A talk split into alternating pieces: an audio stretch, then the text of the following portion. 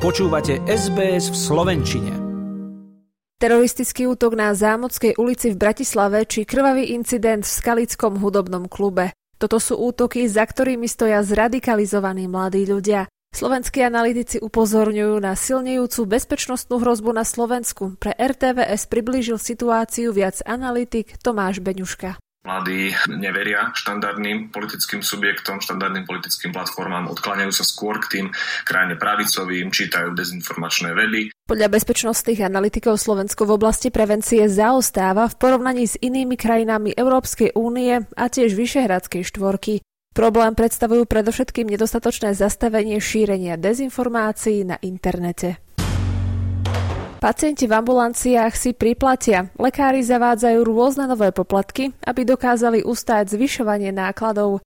Napríklad kardiologička z Bratislavy zaviedla 10-eurový poplatok ako kompenzáciu vyšších prevádzkových nákladov.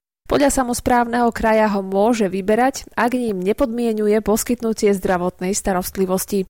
Výška poplatku je pri trvaní vyšetrenia do 20 minút 10 eur, pri dlhšom 20 eur. Upozorňuje na to oznám na dverách tejto konkrétnej kardiologickej ambulancie. Bratislavská kardiologička ale nie je jediná, ktorá zaviedla nový poplatok. Viac pre RTVS prezradil Marian Šót, prezident Asociácie súkromných lekárov prečo sa pacienti musia, musia skladať na chod ambulancií, pretože chod ambulancií nie je krytý finančnými zdrojmi ani na rozpočet pre rok 2023. Nedostali sme ani kompenzáciu za e, energie. Pre nás je absolútne beznádejná situácia, pretože máme dve možnosti. Buď tú ambulanciu zavrieme, alebo budeme sa snažiť nejakým spôsobom prežiť aj za spolúčasti pacientov.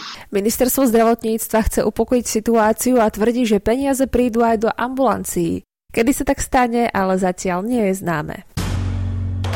Niektorým vodičským preukazom na Slovensku sa tento rok skončí platnosť. Je to aj preto, že Slovensko sa musí zosúľadiť s pravidlami európskej legislatívy. Výmena dokladov ale nebude zadarmo. Necelých 400 tisíc slovenských vodičov má ešte stále tzv. rúžový vodický preukaz. Aj keď ho mnohí poznajú ako ten s neobmedzenou platnosťou, v skutočnosti sa už stane minulosťou. Držiteľia takýchto vodických preukazov môžu o nový doklad požiadať už aj v súčasnosti, a to na ktoromkoľvek oddelení dokladov na polícii. Starý vodický preukaz treba vrátiť a za nový zaplatiť správny poplatok vo výške 6 eur a 50 centov.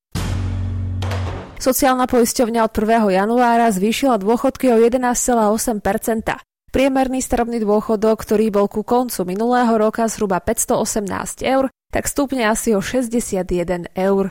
Zvýšené dôchodky dostane takmer 1,5 milióna dôchodcov. Jednota dôchodcov na Slovensku ale upozorňuje, že dôchodcovská inflácia je takmer 16% a mnohým sa bude žiť veľmi ťažko. Na Slovensku ešte stále žije veľa ľudí v seniorskom veku, ktorí nemajú ani na lieky. Dôchodky sa na Slovensku zvýšili automaticky. O zvýšení dostanú ľudia písomné rozhodnutie a vyššia suma peňazí im príde už v januári.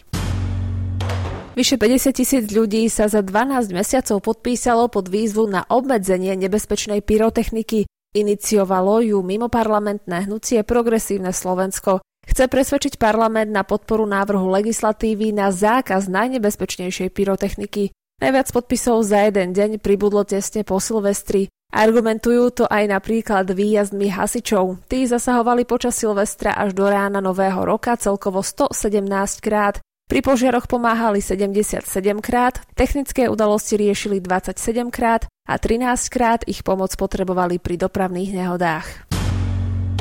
6. januára rusínsky pravoslávni oslávili Vianoce. Myšlienkou sa nejako neodlišuje od katolíckých, Jediný rozdiel je v čase. 40-dňový pôzd je zakončený štedrou večerou a tak gazdinky mali čo robiť, aby nachystali 7 chodov. Rusínske Vianoce na Slovensku oslavuje asi 20% obyvateľstva.